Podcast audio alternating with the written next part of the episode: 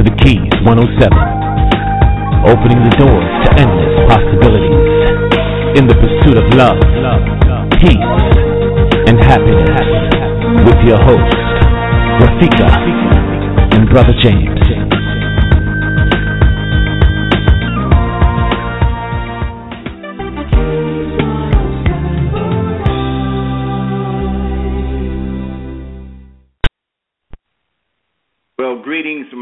Beautiful Facebook family and the Keys 107 family. Welcome to another edition of the Keys 107. Today we are uh, celebrating Black History Month, and we know that Black history should be celebrated 365 days a year. But nonetheless, today we have a special guest with us who will go into a part of the history not just the black history, but American history of a man whom we have um, known very little about, but that which we have learned about him, we all have embraced him in our history, and that is Nat Turner. So, our special guest is the great, great, great grandson of Nat Turner, and he is a wonderful brother who has spent a good portion of his time studying the history of his family's tree and focusing in on Nat Turner, the man, the visionary, the uh, the great liberator. Bruce is a brother whom we're going to bring in in a, in a very short period of time, and my co-host Rafika. First and foremost, how are you, Rafika, today? I I am just ready to move with this show today and just you know open the doors to endless possibilities in our search for knowledge and understanding, appreciation and honor of our black history. Well, that's wonderful, Rafika. I will say before we bring our guests on, and we actually want to um, go to a, a quick uh, commercial break before we uh, start our segment. But I can remember a time not too long ago in the 70s where we as a people were very conscious of our uh, of our history. And as a young man, I remember living in Brooklyn in search of knowledge, as you say, and I, I was so thirsty for it. I would jump on the train and go all the way uptown to Harlem just to sit inside the bookstores, Liberation bookstores and others, and spend time in there in the store until it would close, reading about the great uh, figures in history that represented our people. Nat Turner was one of them. You know, Denmark Vesey, You know, then the contemporaries, the Malcolm X's and the Huey P. Newtons and folks like that. Um, I just had a, a, a thirst that still, even to today, that I am so excited to hear more and more information about these figures, these great figures in, in, in, in our history. So, Rafika, Rafika, I want to ask you. Um, you have a bio up there. Can you kind of give us a little background on Bruce, and then we'll bring Bruce in? You take. Stand by, folks. We're having a little technical difficulty upstairs there.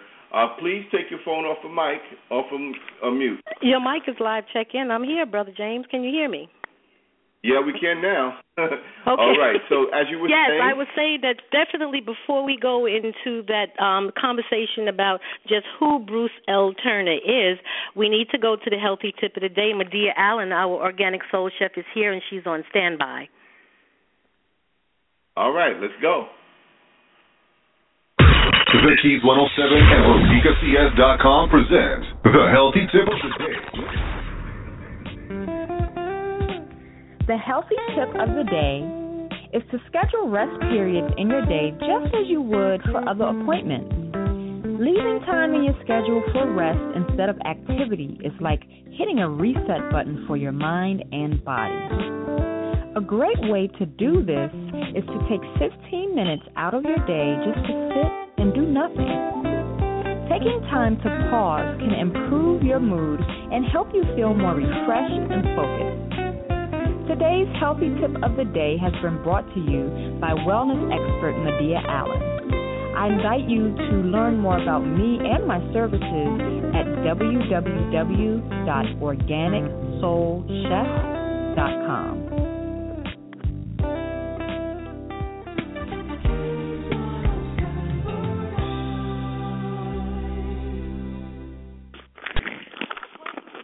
So as you can see, the health the organic soul chef has dropped in and gave us a health healthy tip of the day. the healthy tip of the day.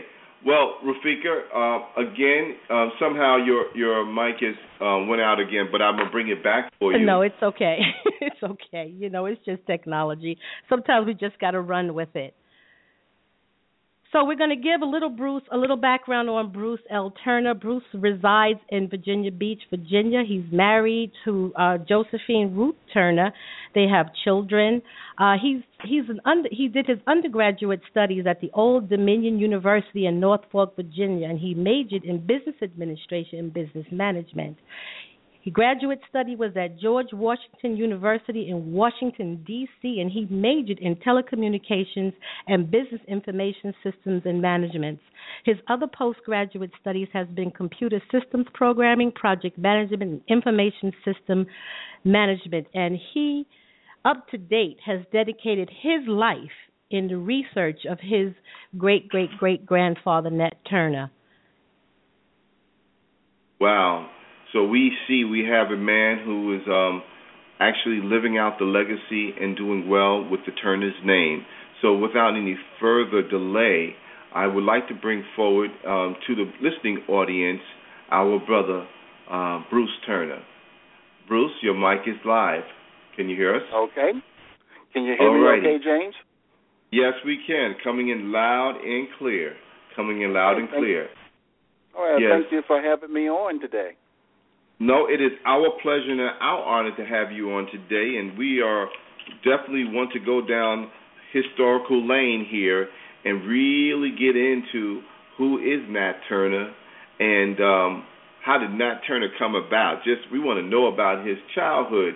We want to know about his mindset and as much information that you can kind of give to the listening audience, and uh, we'll just go with the flow with this conversation. So I'm gonna let you begin where you feel comfortable, and then we'll chime in with some questions. Okay, I'll do that. And um, first of all, I'd like to say to the audience out there, good evening. And I want to thank you all for giving me this opportunity to speak at, in this forum. Uh, it's the first time I've actually spoken in this type of environment before. But uh, I'll do my best to pass along information as I have it from Nat Turner. And I want to start off with by saying that Nat Turner was a man in our history of this country whose efforts to correct a terrible wrong resulted in an event which astounds us even today. During his period in history, he lived under that peculiar American institution known as slavery, which was a cruel injustice which existed for more than 250 years in a land that was oddly enough predicated on the principles of freedom and equality. The human slavery that was practiced in America, particularly during Nat Turner's time, defiled every corner of the country's existence. For those people who practiced slavery and saw it as a, as means as a way of living, it defied their humanity because it reduced their life. It made them have to enact stupid laws, and they Uh, embraced con- the contrived religious dogma to try to justify slavery as a real, true way of life. For those people who were opposed to slavery, particular abolitionists, it vexed and compounded their existence as they tried to find ways to end it through debates and compromises. However, the greatest impact and the greatest force of devastation was upon the persons of African descended people who were forced to bear the physical horror and the collective shame of slavery. When you look back in American history, you can find a lot of information on the first two types the abolitionists and the slave owners. For the most part, you didn't have much information at all about those multitudes of people who were oppressed into slavery. Nat Turner, in his single act of leading an insurrection in August of 1831, worked largely to change all of that. As a slave with a vision that was inspired to him for his acceptance of the Christian religion to seek out something better, his voice was loud and clear. He preached loudly to anyone who would listen that slavery was wrong and it should be ended. That it was not only a moral depravity into mankind, but it was also a legal aberration. As a liberator with intent to destroy slavery, Nat's insurrection, as I said, in 1831, proved to the American public that slavery was not to be sustained, that the slaves were not happy with their condition.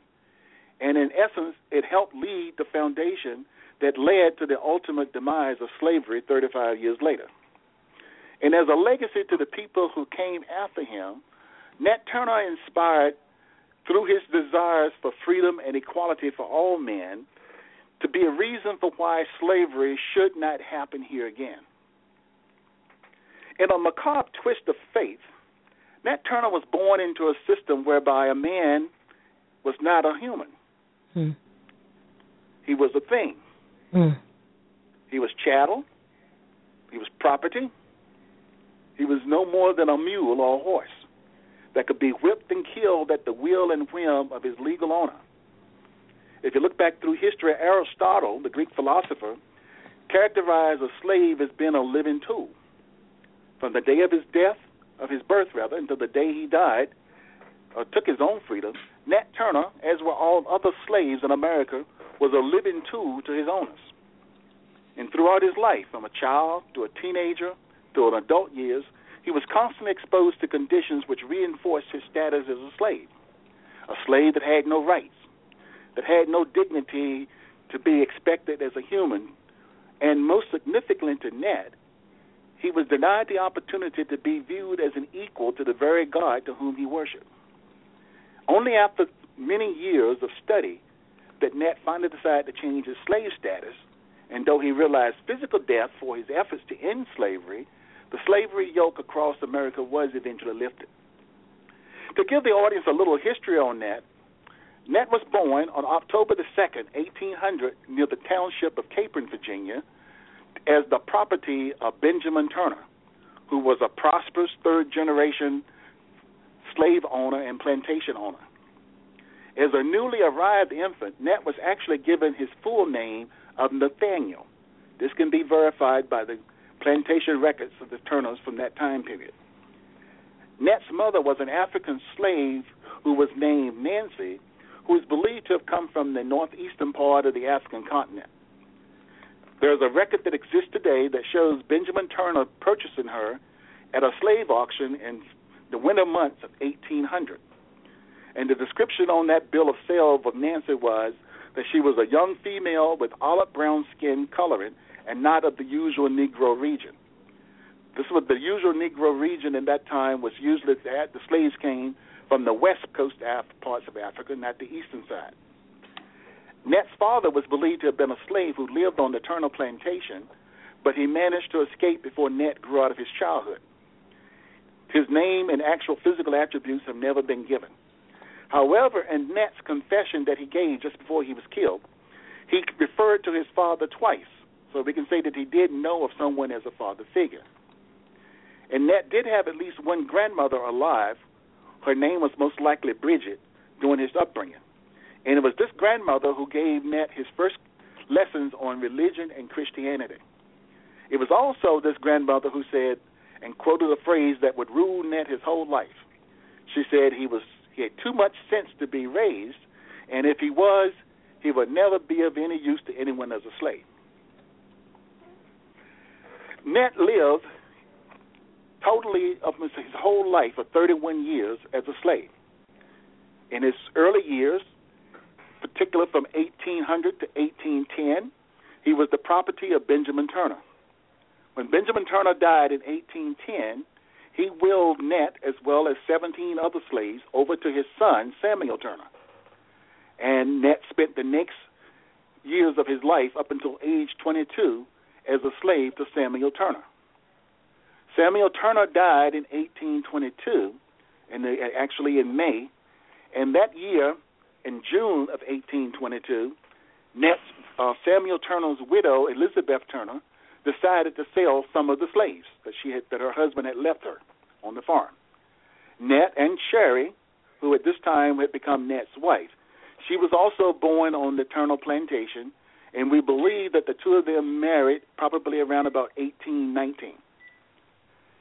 They were both identified as being husband and wife in the sale bill of sales, though that of an auction in 1822 on July.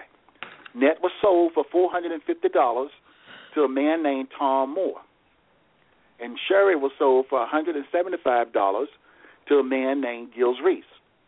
Well, let's let's stop right there.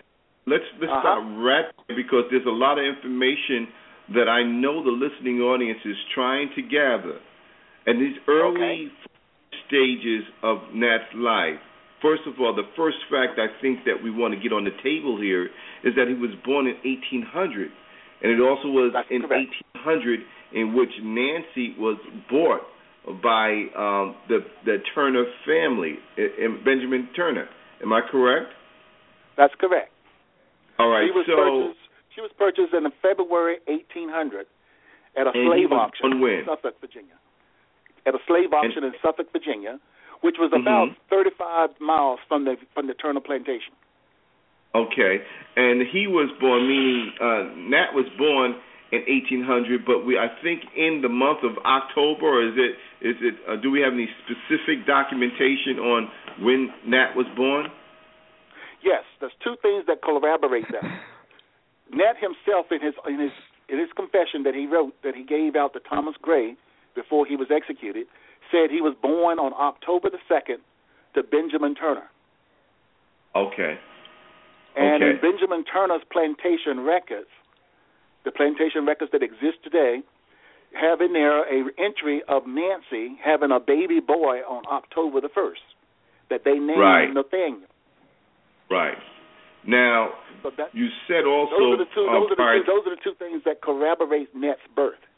Right. But now the father. So we're pretty clear that Nancy, the slave, was um the mom, but the dad, because he the spoke dad's about name is, was never. But the dad's name was never mentioned. never mentioned. Okay. Right. And so perhaps he was a, a slave on the plantation. Could he have been uh, Benjamin Turner's um, son, or could there have been a uh, a bucket? Maybe you know uh, how they would do uh, bring in somebody to mate. You know that stud to come in and and mate with Nancy to produce um, Nate. I mean Nat Turner. Is there Well- anything that kind of you know we can uh, lean or glean out of the history that kind of Oh. points to who might be his dad? Potentially. Um, Benjamin Turner, like I said, was very prosperous. He also kept very good records. Mm. And and the only the, the books that I have ex- examined, they're very the, the documents of you know they're in poor condition. But I have never found in there in any instances to where he had used an outside sl- service or say a uh, male service. He only Oh. usually what he did was he always mated up his slaves with each other. Mm. and out of the number of, of males that was listed on his plantation records, there were probably two or three that were young men who could have either one could have been Nat's father, or Nancy could have been pregnant when she first came on the plantation. Mm, that's what I was thinking. If you do the math, she was purchased in February and bought to the farm, and then she had a baby on October, October the Mhm. second. Or it. It's right at the Sure. limit. hmm And that's one of those things that I would, but based on the description of Nat, as well as the picture that I sent you that shows you that Nat does not show that he have features that are none, but only African-looking features. Right. He had, they say that in the, as well as when during the insurrection, after the insurrection, there was a wanted poster that said he was lighter complected, but he was not a mulatto. And the term mulatto usually was applied to slaves who had white fathers. Right. Or Right. white mix. So Mhm. um, the, the the conclusion is is that Nat's father was one of the slaves that was on the Turner plantation. Now he could have been mixed, which would account for light, for Nat's lighter complexion, but looking at the pictures that was drawn from that time period, like I say, they were they were they were drawings, they were sketches, because photography did not exist. But Net's features are purely those of a person with African American or say African descent, not white. Mhm. So based on that, we have years ago put the word put the put the bed that Benjamin Turner was not Nat Turner's father. He was the Mhm. master. He was the slave owner. Right, right.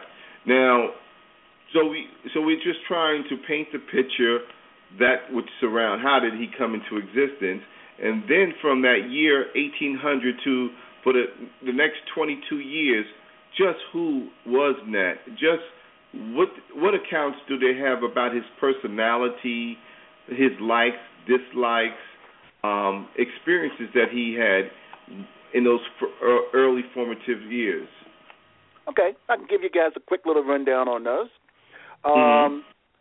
I can give you probably the best thing to do it is just to give you some information that I have here. When Nat Turner lived in Southampton County, Virginia, the population of the county was roughly about 16,000 people. And it was divided into 6,700 people, uh, white people, and about 9,500 people who was considered as colored or slaves. There were a few Mhm. free blacks who lived in the state, in the county. Also, there was a few Indians.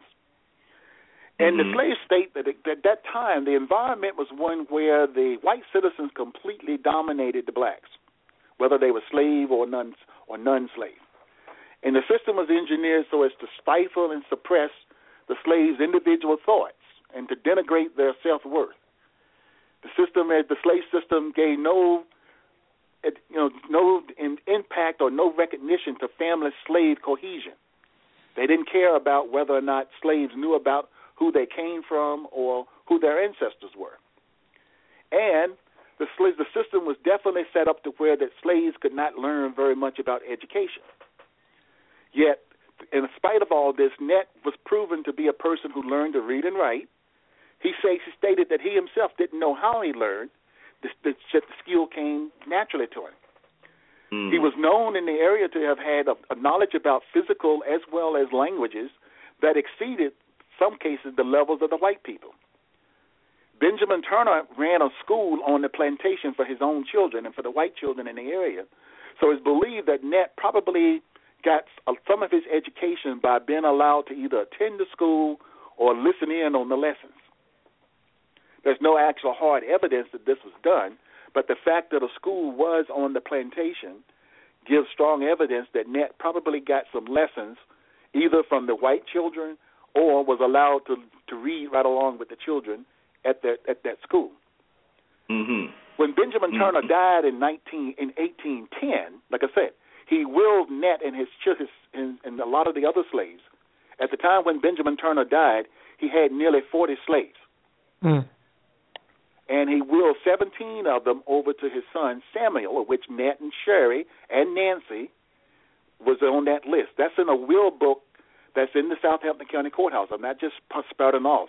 These are actual records that exist in the county courthouse from that time period. Anyone can go in and look at those.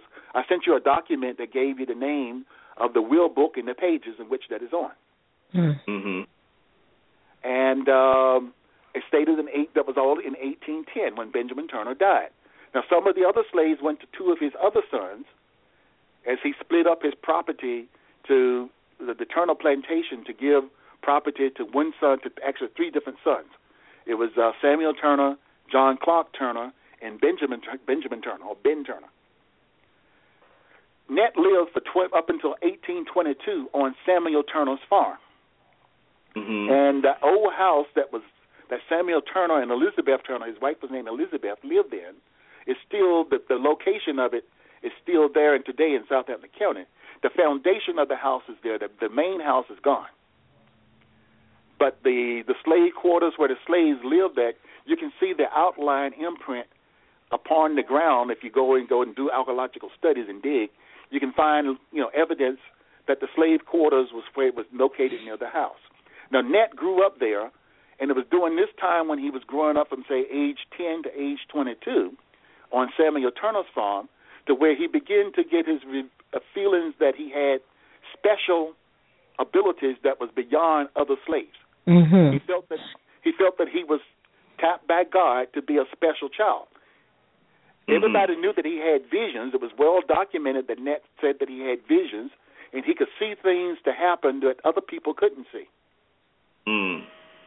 And and around about at the age of 15 or 16, Nat decided to become a preacher. He had studied the Bible very heavily at that time. The Turners, Benjamin Turner, and and, and uh, as well as um, Samuel Turner, were Methodists, and Mhm. the Methodists followed the teachings of the the New Testament. So Nat, during those periods, had access to New Testament teachings. The churches in that area, which Benjamin Turner also developed, set up a church that was called Turner's Church, that was on part of his property, allowed the slaves to receive preachings and lessons of the Bible at the church. Net was as early as like say as early as 1816 through 18 all up through 1822 did a lot of speeches at that church. Now he was not allowed to speak inside the church; he could speak to the slaves out in the backyard.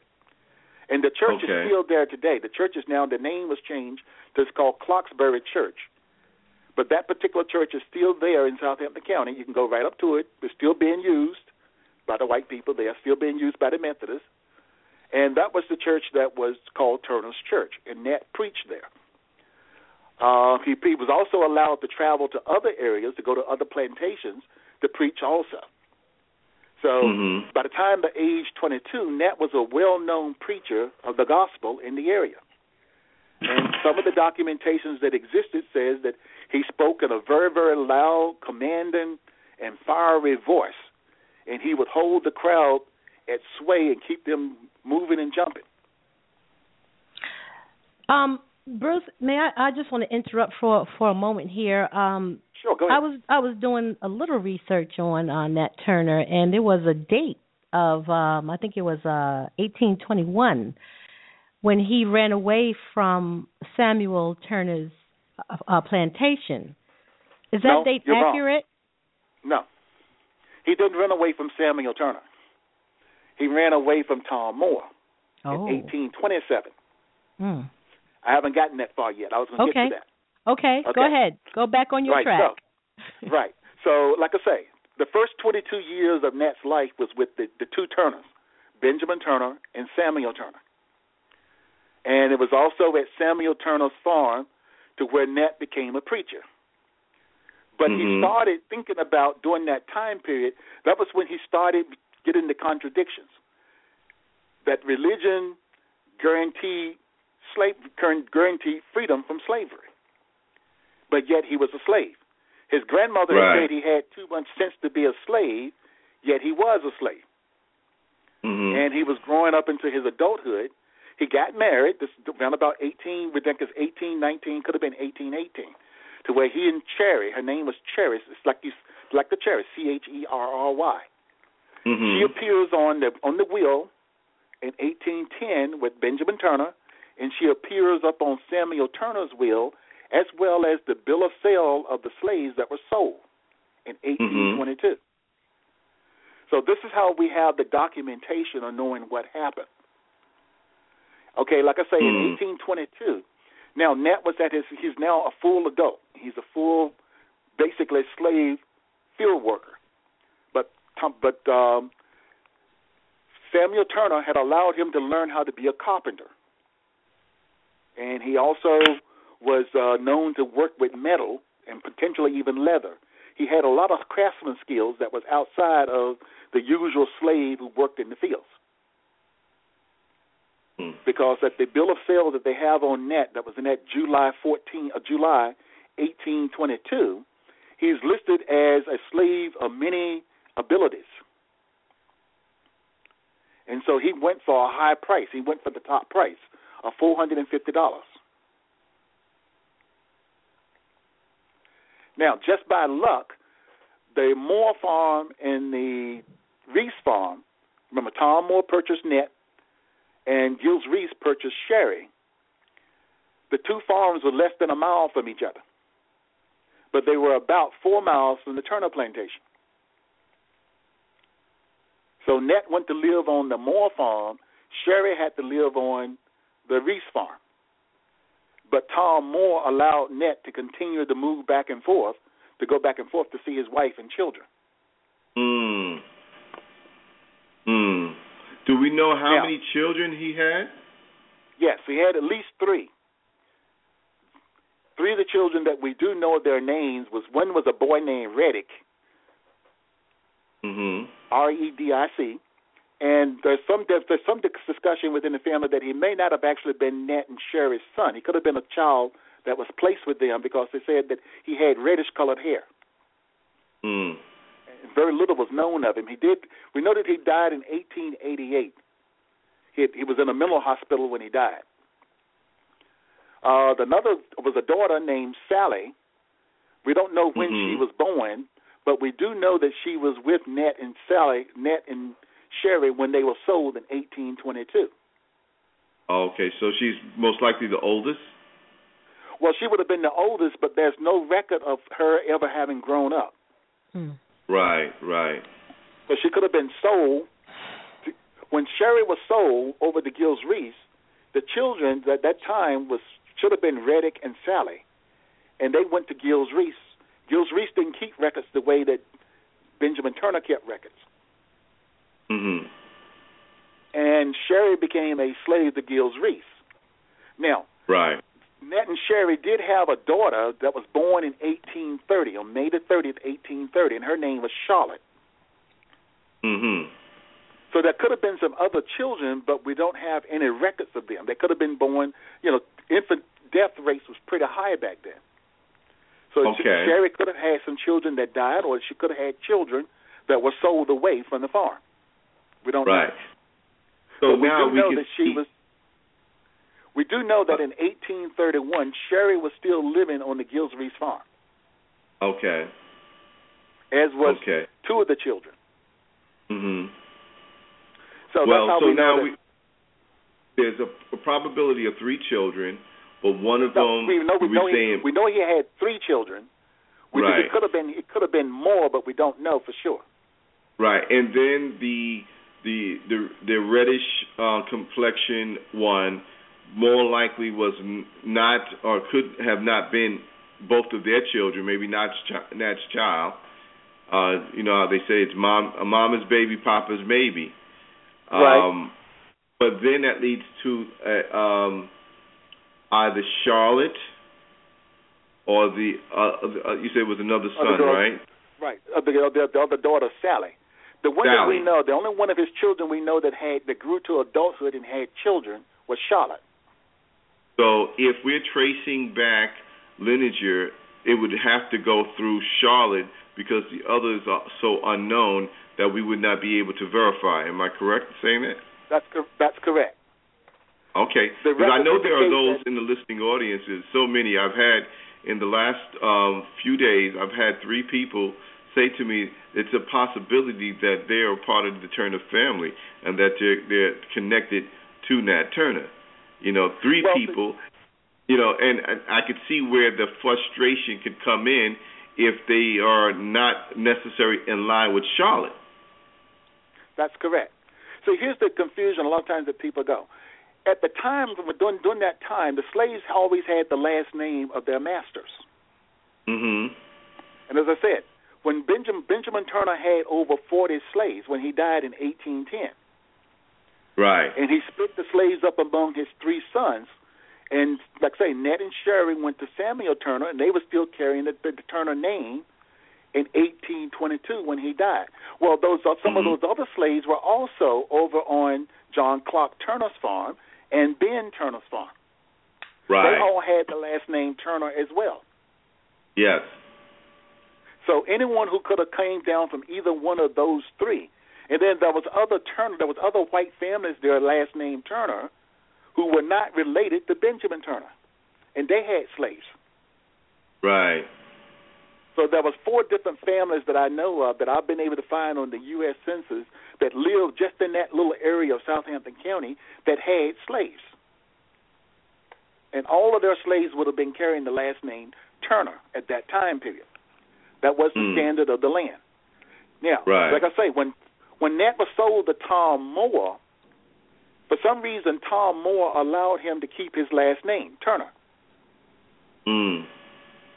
However, I did find two documents in history that are in that are in, in court records to where Nat is referred to as Tom Moore, Mm. as, as Tom Moore's slave, or Nat Moore. He did have a, you know, he was referred to as Tom Moore's slave. Hmm. Sherry, who had gone over to Giles Reese, picked up the last name Reese, and she's Right. identified as a Reese. And the children, Charlotte was identified originally as a Reese. Mm. Okay. So anyway, now let's let's keep the timeline going. As Ned has now been sold over to Tom Moore, and Sherry has been sold over to Giles Reese. Ned still was allowed to, you know, he still was studying, he was still preaching. Tom Moore allowed him to continue preaching. He allowed him to be to work as a carpenter in the area. He traveled quite a bit around through the county, working on at times, you know, during the times when the crops were during the wintertime when the crops were not in. He used to do what they used to call beaver dam kill, clear clearing. Back in those Mhm. days, the the uh, the beaver was a a menace. Most of the the areas where they used to would have uh, streams set up with mills, to where they would grind the corn or, or wheat, or would also use it as lumber cutting, to where they would dam up the creeks and then they would use them to as a dam, and it would build would use it as water power. What today we call a hydroelectric power. Well, Right. that was the only source of power that they had during that time. And beavers used to jam up the works and the dams. And that was loaned out by Tom Moore to different places to go and clear out the beaver work Mm. or clear it up. So he had that designation. I guess Tom Moore received, you know, some he would loan that out and he would receive payment for his skills. Yeah, compensation. Right. So Nat was doing that type of work in the, from 1822 to 1828. And something significant happened in 1828. Tom Moore died. Okay. But it was during that time from 1822 that and Nat said that in 1823 that was when he first started getting orders from a Holy Spirit that told him that there was a great promise coming to where that he should take on the yoke that peop, that Christ had bore and he should use it to relieve the sins of man and to end slavery. So Nat started thinking about the insurrection as early as 1823. Mm. Hmm. Okay. So, but it wasn't a, like say the insurrection was not a one-time or incident of, of, of things that say Net just jumped up against mistreatment. He started thinking about it as early as 1823. Mm. Now, in order to solidify his faith as a Christian, Net decided that he needed to be baptized. Slaves were not allowed to be baptized, or they were not baptized in the church. So Nat and, a, and convinced a white man named Ethered Brentley in 1825 to baptize each other at a place in one of the ponds called Pearson Pond, which was an area that Nat had worked at to free to clear up the dams. Mhm. And I say, on that day in May of 1825, he and Edward Brentley baptized each other in front of a crowd of other slaves as well as white owners. And Net declared himself to be a free man because he had been baptized. Mm. Was was he was still a slave. And Edward Brentley, the white man who who uh, baptized Net, was kind of ostracized by the white community because he had had the audacity to baptize a slave in the name of God. But Net was baptized in 1825. It was right after that that in 1827 that Net decided to run away. And he ran away from Tom Moore in 1827. He stayed out, stayed gone for supposedly for 32 days, and then he came back to Tom Moore, and he told Tom Moore that he came back because while he was out, that the Holy Spirit came and told him that he who knoweth his his master's will and does it not shall be marked with many stripes. That's a quote. Mm. That's a quote. That's a quote that's in the right. Bible. Ezekiel. And so that was Net's reason for why he came back to Tom Moore after being away for 32 days.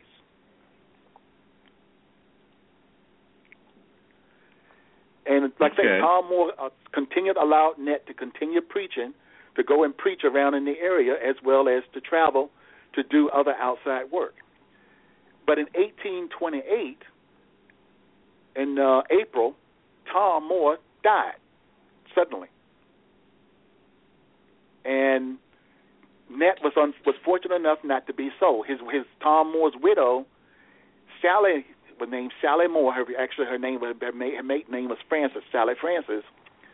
She decided to keep the farm for her son Putnam Moore, who was about seven or eight years old, and he became the true owner. He became the legal owner of Nat Turner at that time, Hmm. because children could inherit the property from their from their fathers. And in that Wait, wait, will, wait, wait. Now, So we're saying uh, Nat is 23 years old and he's already had three slave masters. no, at age 28, he's had three slave 28. masters. Three, okay. Well, Okay. when he became yeah at 22, at 22 when he was so when he was bought by Tom Moore, Tom Moore was his third master, Mhm. or third master and owner. And then in 1828, when Tom Moore died, Putnam Moore became Net's owner and master. But he was a Hmm. boy, Mm. and at that time, Tom Moore had 15 slaves on his farm when he died. Mm. Okay? Now, in 1829, Sally Frances Moore married a guy named Joseph Travis, who moved on to the farm. He got lucky. He married a widow with slaves and property. he was a carriage maker. Carriage maker. Right. Well, you know, back then you didn't have cars; they had carriages, I. sure. Go ahead. which was a very a carriage maker was a very prestigious position. Um, Bruce, can you hold that that thought right there for a moment? I have a question that just came in Sure. on the Facebook, and the question is, what is the difference between an owner, a slave owner, and a slave master? Very good question. The best way I can tell you this: what is the difference between a person who owns a car and a person who drives a car? Mm. Mm. The owner says that you have a piece of property that you have full 100% title to. A master is a person who has dominion over a slave, but they don't own him. Okay. So this, this is Got what it. happened. I was about to explain that with Tom, when Joseph Travis married Sally Francis, he moved on the farm and he became the master because he was the oldest male, the white male on the farm. But Putnam Right. Moore was still the owner. Mm. Putnam Moore was the owner of Net at that time. Mm. Okay. And he was, like you said, was underage. Right. Right. Okay. But he was still he was still had ownership because children could inherit the properties from their fathers. Mm-hmm. So you know when Samuel Turner inherited Net in 1810, he was already a full-grown man. Mm-hmm. So when his father died, he just inherited slaves. Tom Moore purchased Net in 1822. So he became the, the owner and the master. But when Tom Moore died, Putnam Moore inherited Net as the owner, but he was not the master. He was not the master per se. Mhm. When, once once Joseph Travis moved on the farm, he became the master, but not the owner. So that's the Mhm. differences between the two. A lot of times Right. people threw it around. Most of the time, the master was the owner, Mhm. but a master could you, you could have a master who was not an owner. A good example Right. of that is George Washington. George Washington didn't have very much money, but he had a lot of land, and he married a lady named Martha Curtis, who was loaded, and she had over a hundred slaves. So George Washington was the master of those slaves, but he was not the owner. She was the owner. George George's wife was the one who had all the money. Mm. Mm. You know, the Georgia Porgy, the guy who was the father of the country and all that. Right, got you. I understand what you're saying, but I want to even before we go any further, because I know um, folks are listening in and they're trying to get those key elements of the history in terms of you know we always try to have five to seven keys in terms of um, things that we can uh, uh, depart to our listening audience. One, we I think we established that he was born to a, a woman named Nancy of African descent in the year 1800 in October. Two, that um, we found that he was a very bright and studious young man, always intuitively learning things on his own, possibly seeking um, assistance in the school or the church, because uh, they the, the the plantation had both elements on on on the property, and right. then three that he had at least three masters um, and owners by the time he became was it 22 and the 28th 20, when he became right, 28 28 28 28 years old. So we can all see that we starting to shape his life uh, and understand who he was based upon his experiences um, that's correct I want to and don't I forget wanna, the number the, don't forget you leave it out one one definite point he was a preacher Come on. Yes. and he had been Yes. preaching ever since the age of 16 Sixteen. Okay. Okay. And you said it was in tw- at, at the age twenty-three that he began to receive revelation, so to speak. That he was inspired by the Holy Spirit.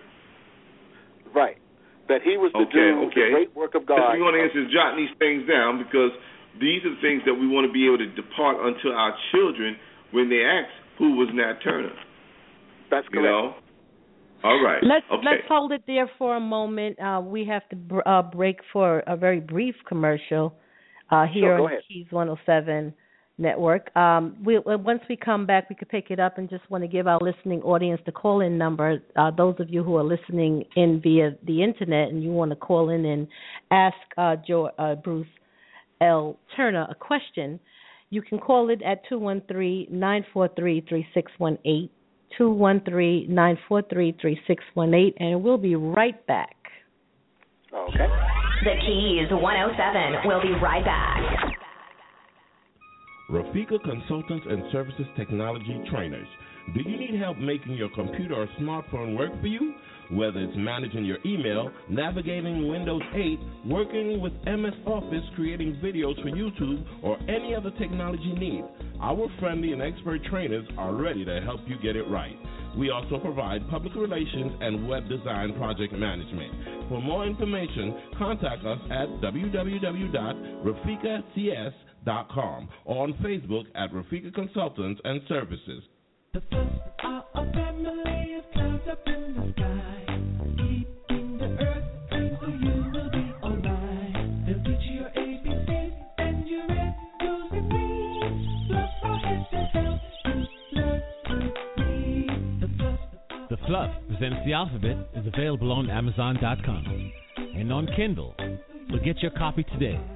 For more information, go to www.thefluffamily.com.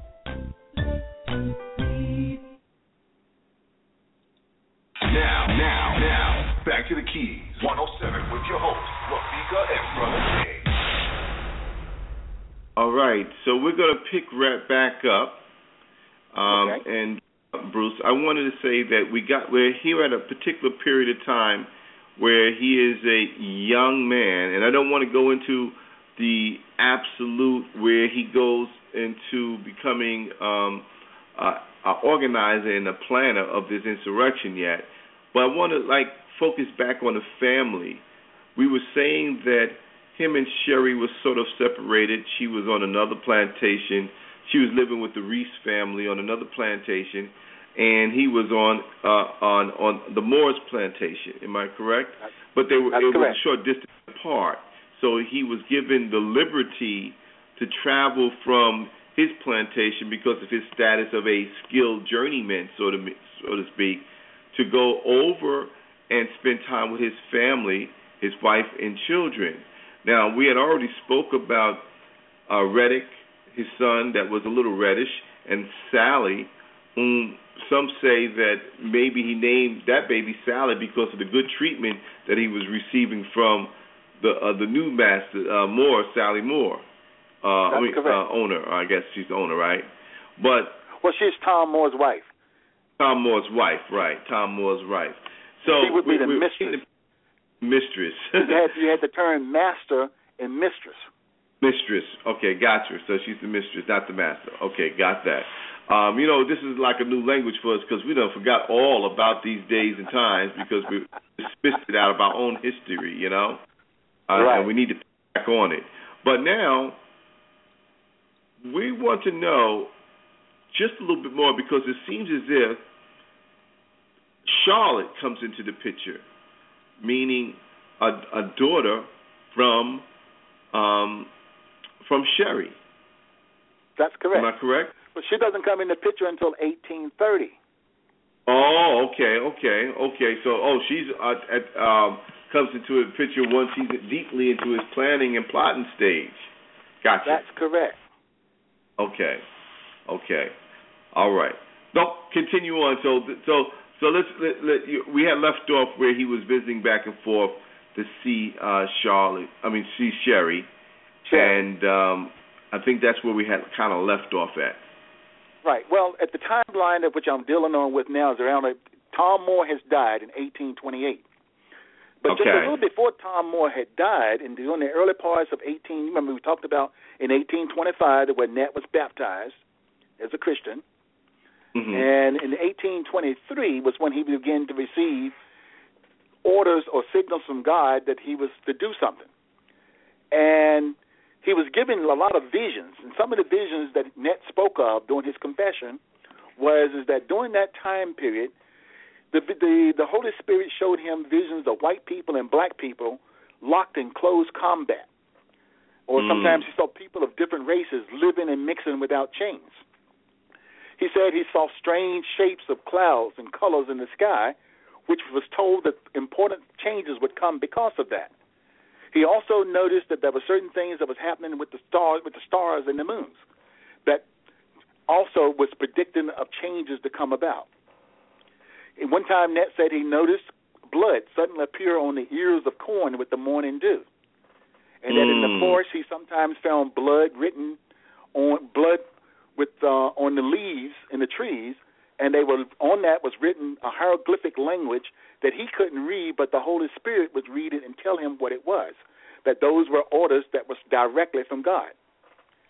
And that said he Mm. heard loud noises of people screaming as if they were in fear or, or screaming for their lives. And Net kept almost all of these things to himself because he didn't want anyone to know that he was planning anything at that time.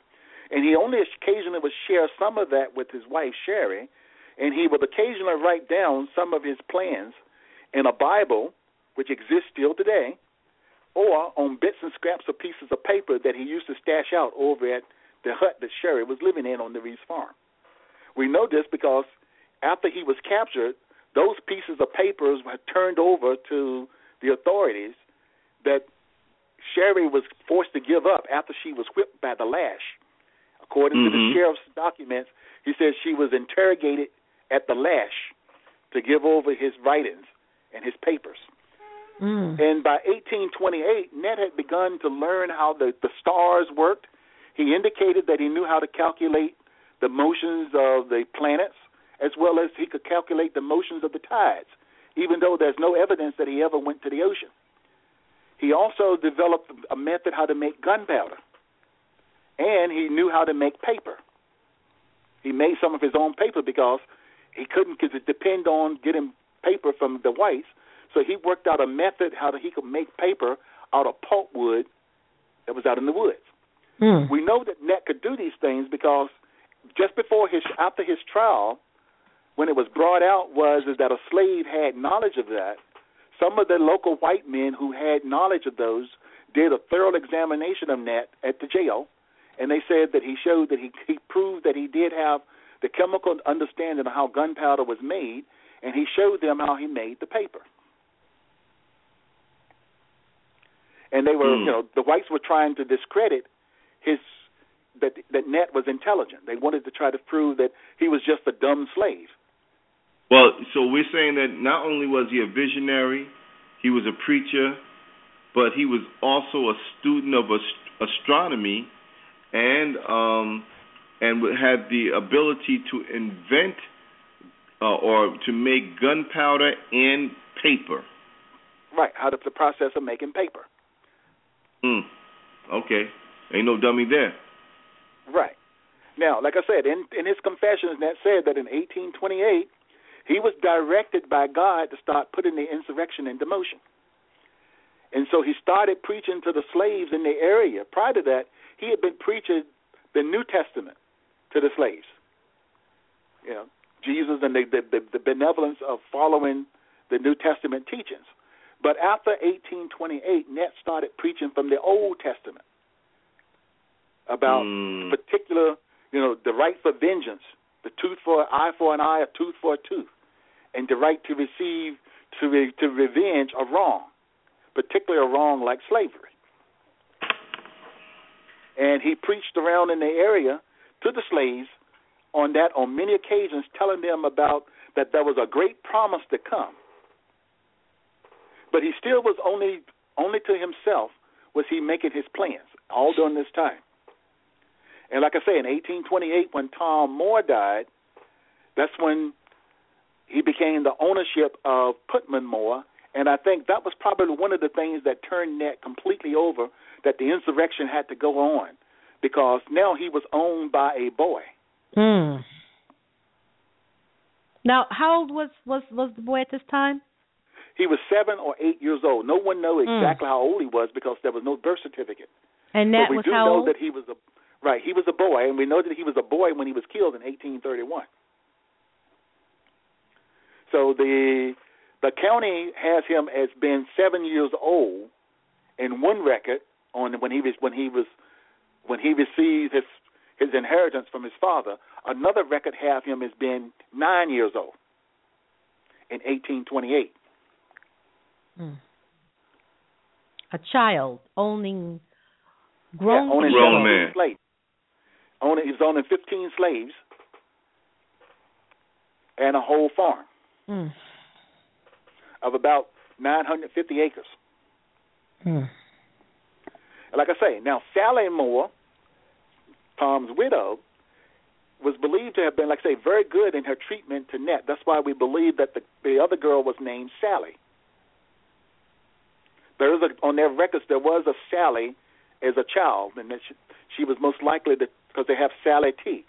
And as far as we know, the other slaves were named as had the last name of um of would have been the last name Reese, but we can't be for sure. Like I say, we can't be for sure that that girl Sally wasn't Net's and Sherry's daughter, but we believe she was. But we've never been able to find any records of her having lived beyond 1830 or into adulthood. Like I say, child mortality was pretty high back then, and people had a lot of children. A lot of them which didn't live, or only lived, you know, for a couple of years, and never did get out of their childhood. And because slaves were being sold all the time, including children, they easily could have been sold to another master.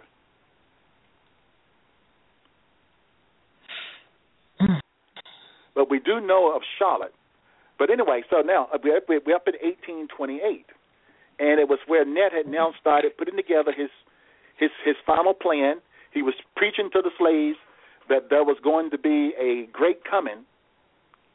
And in in 1829, Sally Moore married Joseph Travis, who moved on to the farm. And as a as a carriage maker, he taught he started teaching Net the trade on how to make carriages. This allowed Mhm. Net to travel with Joseph as he would deliver his carriages to different farms in different locations. Okay. And in his confession said Net said he had no had no problems with with with Joseph Travis. That he was a good master, that he had, you know, that he treated him very well.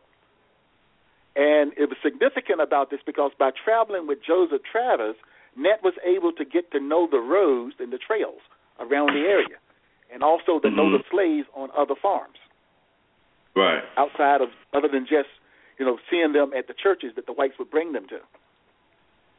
And it was during this time that Net started collaborating with a slave named Hawk, who was a slave to Tom Moore. And he and Hawk, Hawk was his first recruit, so to speak. And the name is spelled H A R K, Hawk. Mm-hmm. Okay. By 1829, Ned has now firmly settled down that, that that the insurrection was going to be he was going to do the insurrection, but he was waiting on God to send him some signals as to when would it when should he start it. In February 1831, there was a full eclipse of the sun. It's called an annular eclipse, and it was recorded all along the eastern seaboard. There's many references to the to the magnificent eclipse that happened in February of 1831. And the records of that is that you can go to the Naval Observatory records. You can look into the Congress congressional records. You can look into the uh, the records at Harvard or William and Mary College. You know, any place that had an astronomy department. That 1831 uh, eclipse of the sun was one of the most spectacular that had ever been recorded on the east, eastern seaboard, and it was a full eclipse. Nat took that eclipse as his signal from God that it was time for him to now start the insurrection, Hmm. or start actually, you know, to fully put it into operation. So he now he already had Hawk with him. He brought in two more people, one named Henry and one named Nelson. And together, those three, the, the four of them, started making plans on how they were going to go about carrying out the insurrection, how they were going to win, what was their goals, what were they going to do. But Net kept the overall goal to himself. On February, on on August the 13th, actually the insurrection had been set for the July the 4th that year, on, on July the 31st. But Net fell ill because he had not received a signal from God, and I guess he had been staying out late every night, going out to the to the into the woods to meet up with his compadres, probably not eating good. Anyway, he became ill, and that July, and then it was Sally who nursed him back to health. So they didn't Okay. do the insurrection as they were originally planning to do it on July the fourth. Now, now, when you say Sally, you're talking about the uh, the mistress Uh, Sally or his wife? His ma- okay. his mistress, his Mistress. mistress Sally. mistress right. Sally. At this time, she's now Sally Travis. Okay, gotcha. Right. Now, on August the 13th, that morning the sun rose up that was supposedly, and this again was another astronomical event that was recorded, that the sun was very sickly looking. It had a, a kind of a, like a pale shell over to it, a pale glow. And that there was two or three, two or three different recordings that said that there was a dark spot in the southern corner of the sun. Now, Net said in his confession was is that this was his signal that he got from God that he knew now that he was ready to strike, because that night the sun, the moon was also kind of reddish looking. We know about what they call the harvest moons, but anyway, so Net resolved that now he was ready to put the insurrection into motion, and he preached his last sermon on August the 13th at Turner's Church to a crowd of slaves in the backyard. And it was there, a lot of white people later on recorded that they saw the slaves all wearing little red tags on their hmm. arms. Now, no one fully collaborated this until after the insurrection, when some of the slaves were at trial and they were interrogated. Why were they wearing the red bands? And some of the slaves said that Joan Nett had told them that anybody who was with him was to wear the red band, Mm. a little red, a little red ribbon on their arm, their sleeves, or a red piece of cloth. Hmm. And it was at that also at that particular um, sermon, it was a guy who was reported to have walked 20 miles just to hear Nat speak. Mm. He was he was that widely known as a preacher. Now, At the same time, while Nat was preaching out in the backyard at Turner's Church, on the inside of the church, Reverend Richard Whitehead, the, the pastor, was preaching to the white congregation. And the Reverend Whitehead and Ned, as well as a lot of those members, would meet up again in a few more days later on. So once Ned had now got his orders from God, and he had now given, had been given the signals, particularly with the red moon, that was he now knew that he was supposed to be ready to strike. He started the, the, on, the, on the night of August the 21st. He assembled six people to be his the start of his army.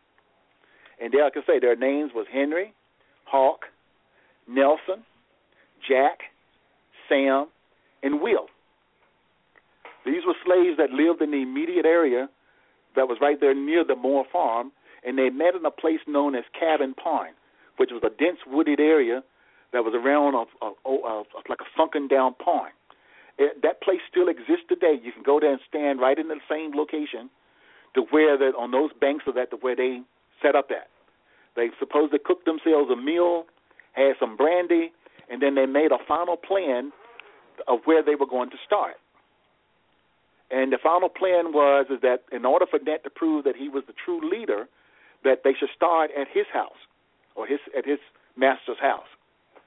And so on the night of August the 21st, somewhere around about the time or 11 o'clock or a little before midnight, they left out of Cabin Pond and walked about, which was just a little less than a quarter of a mile, through the dense woods and across the field to the more to the um, to the Travis house, which was actually Tom Moore's house. Mm-hmm. And there they killed first Joseph Travis. Net was the first one who had to strike the first blow, and he hit Joseph Travis in the head with an axe. But it didn't kill him right away, and Will Francis finished him off.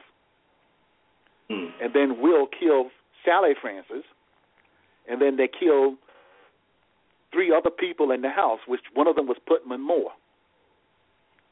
Okay. And Joseph and and Joseph and Sally had had a baby by now, who was named Joe Jr., who was about three months old. They killed him too.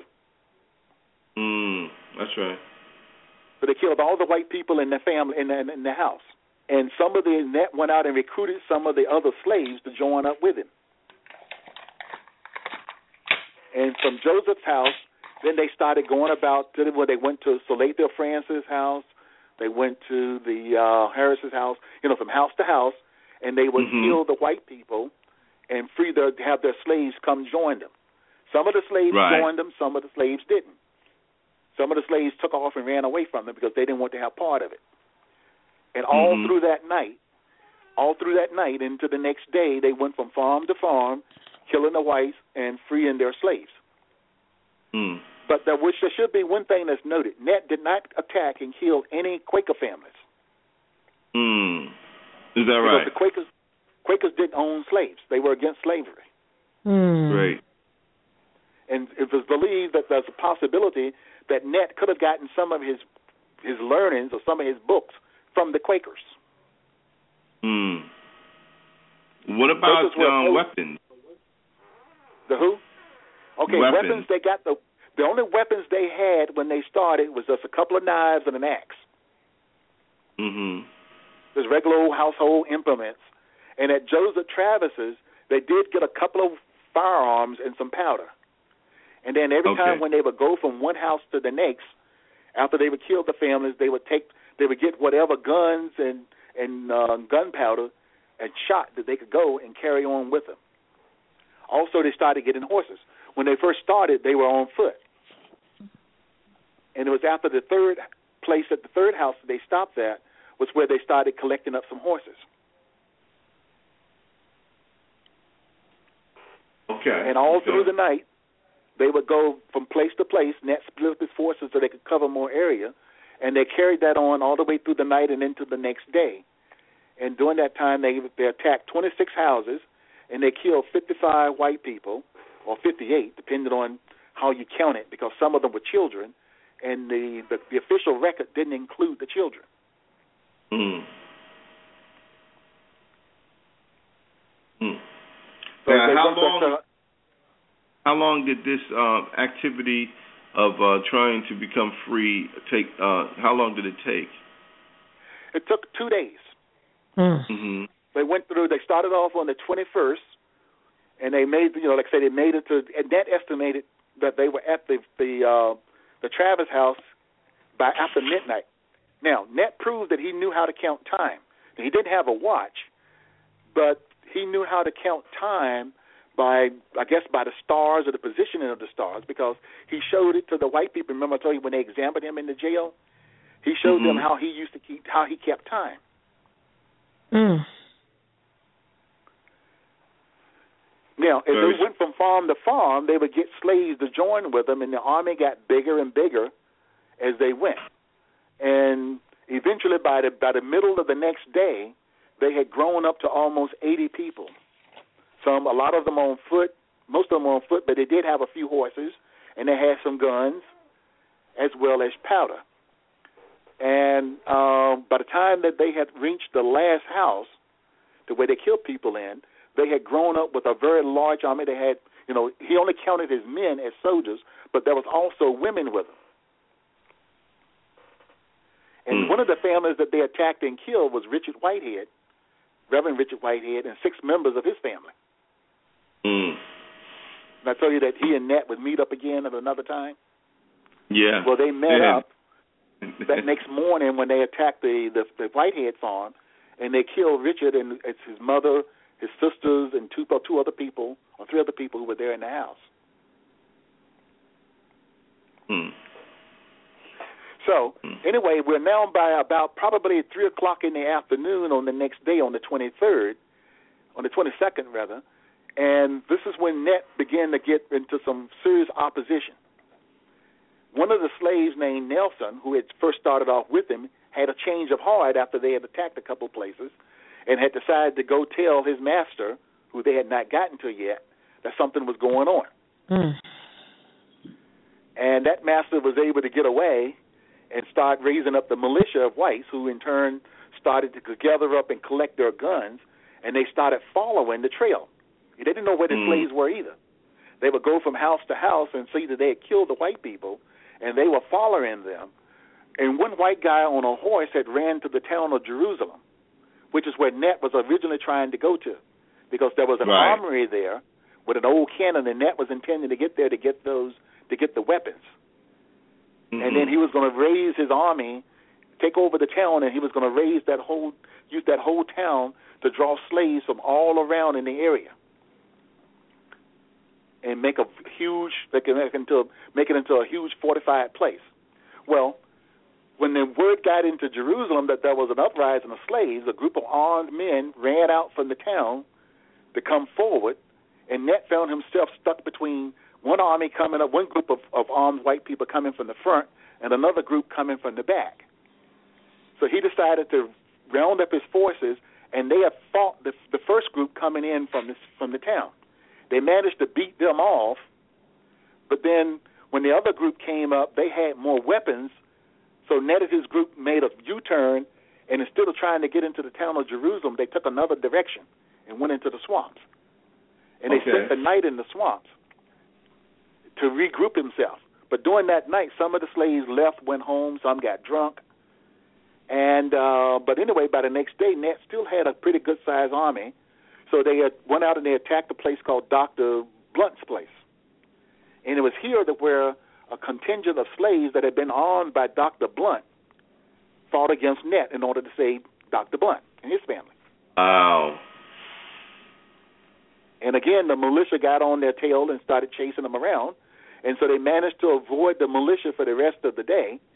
And then during the night, most of Net's, most of his followers left him. But then the next day, they tried to attack another place that he was going to try to re- raise up another army of slaves. And this time, he was overwhelmed by the forces of um, of different whites that had now started coming in from all kinds of different locations. And so Mhm. Nat was finally forced to to go hide out in the in the swamps, as well as the other people who were with him. They were either captured or killed. And so by the third day, the insurrection was put down. L- let me ask you at this point, Uh-huh. what is known as to um, his wife uh, Sherry and his children? You know, if Okay. uh, I'm just thinking, you know, he's been plotting and planning for a couple of years, and then he finally executes his plan, and you, you could tell that he was a loving father in terms of responsible to make sure he seen, you know, kept kept up with their upbringing. He had to be concerned about their safety. Did he have Yeah, a yeah. contingency plan for them? Yeah, he did. Okay. As I told you, when they first met at Cabin Pond, the the cabin pond sits in that woods. I tell you about the Moore farm and the Reese farm was separated by a set of woods, a forested Right. woods. Cabin pond sits right in the middle of that. They could have went to Giles Reese's house first, as opposed to going to Joseph Travis. Mm Mhm. Nat chose to go to go go to Joseph Travis, which took him in the direction away from Giles Reese, where Sherry was. Okay. Sherry and the children were. Later on, Mhm. he gave in his when he was he was interrogated. He said he avoided Giles Reese because Giles Reese had some mean dogs, Mm-hmm. but Nat could have easily have taken care of the dogs. He didn't go to Giles Reese because Sherry and the children were there. Right. And then as they moved about the the county, as they moved about the area from house to house, they came close to Giles Reese's property again. It was right- really right after they had killed the Whitehead family, and again Right. Chose to go another direction away from the Giles Reese house. So the Giles Reese house was totally bypassed, and Okay. Cherry and the children were not in danger. Okay. Now, Now- after the insurrection, after the insurrection was over with, Nat went into hiding, and this was when, as they captured the slaves and they, the, the whites started to interrogate them. They killed a lot of them, but they interrogated quite a few of them, and they were the ones who started. At the time, the whites didn't know what was going on or who was leading, and as the whites, the slaves kept talking about a general Nat, that was when they began to realize that everybody was talking about the same slave and that he was the preacher named known as Nat Turner, that he was the leader. Hmm. For about the first two days, the whites didn't know who the leader was, and by that time, Nat had had escaped. Well, he was actually he was he was he was actually hiding near. He went into hiding near the Travis farm. Right. He didn't right. leave the county or the area. Right. That's when they that's when the sheriff went over and grabbed Sherry and brought her to the jail in Jerusalem, and they mm-hmm. interrogated her under the lash, to where she admitted that Nat had planned, had told her that what he was planning to do, and she gave him all. She gave up all the papers and his Bible that he had left at her place. Oh. Okay. So that's how Network say Sherry was was being held by the sheriff at that point. Now, right after the insurrection, gangs of whites just went around and started killing black people indiscriminately. And it's estimated they killed as many as 200. From hmm. the black people's side, they said they killed over 300. From the white people's Right. side, they said they only killed 150. Well, they didn't just kill the people whom they suspected of being a They part of the all. res- They killed women, children, everybody.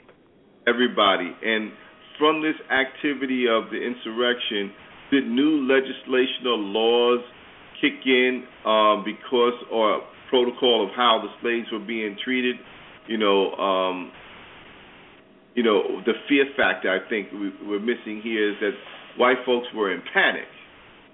Yeah, You know, they were. I'll get to that. I'll get to that a little bit later. Okay. I want to continue with the you know to give you the details on the insurrection itself. Okay, Mhm. and the timeline was is that after Nat was defeated in his la- in his last battle with the whites and scattered, he went into hiding, and he stayed hidden for for, for two months.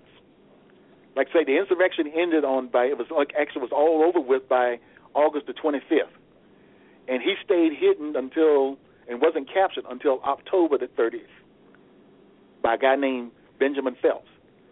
And during that time, the militias was looking for Nat. He said he had many escapes. He dug holes and hid out in caves, which were really no more than just uh, they called them caves, but they were really just places that he was able to dig into embankments or near uh, you know places where he could hide out under trees and whatnot.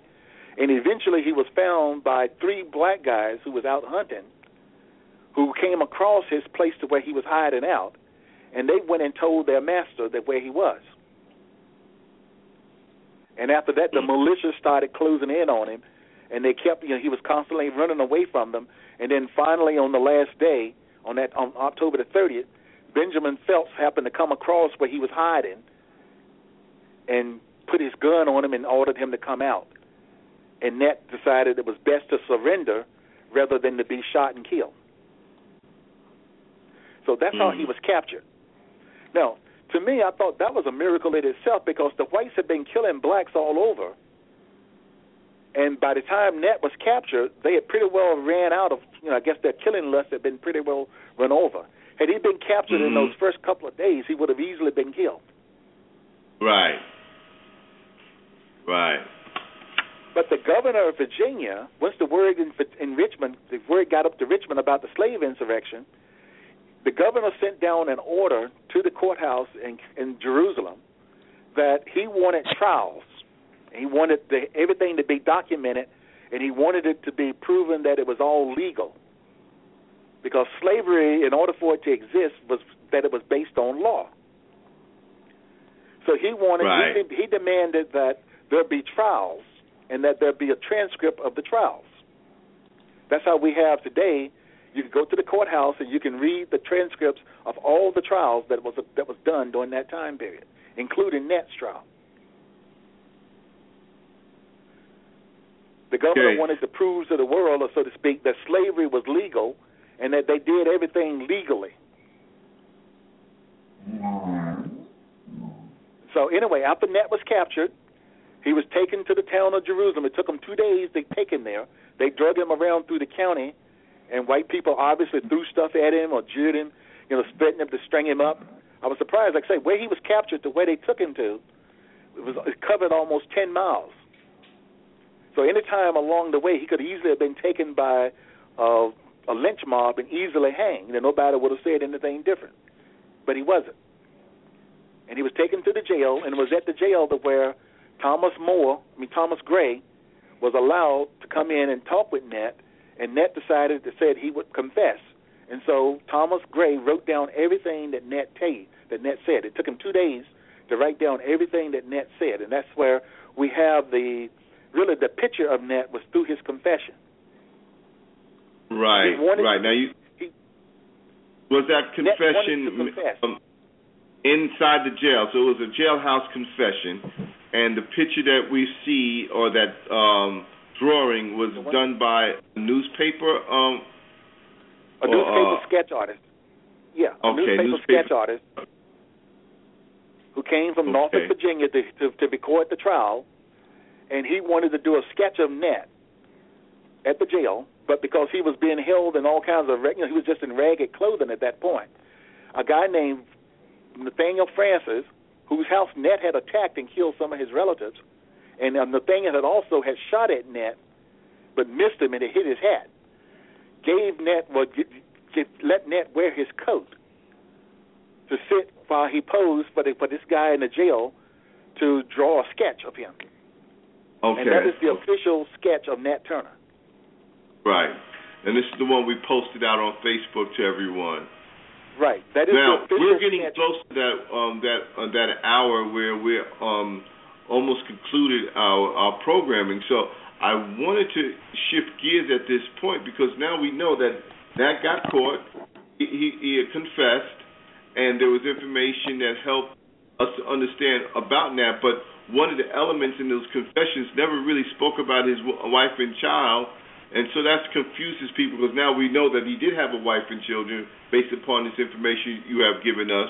But I believe the reason why he may have omitted anything about his family, he knew that they would be in danger just to even speak on them.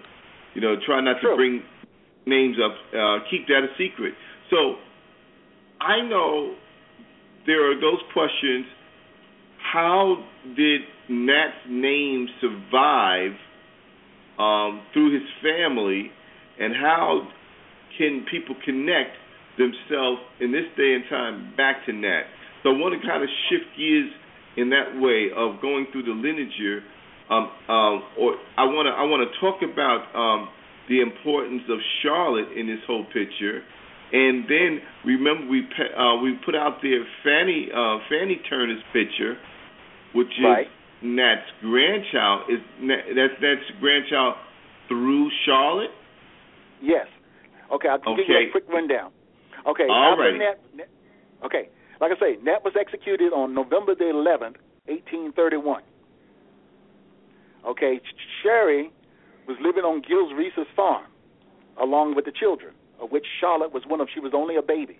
Like I said, she was born in May the 30th, 1830.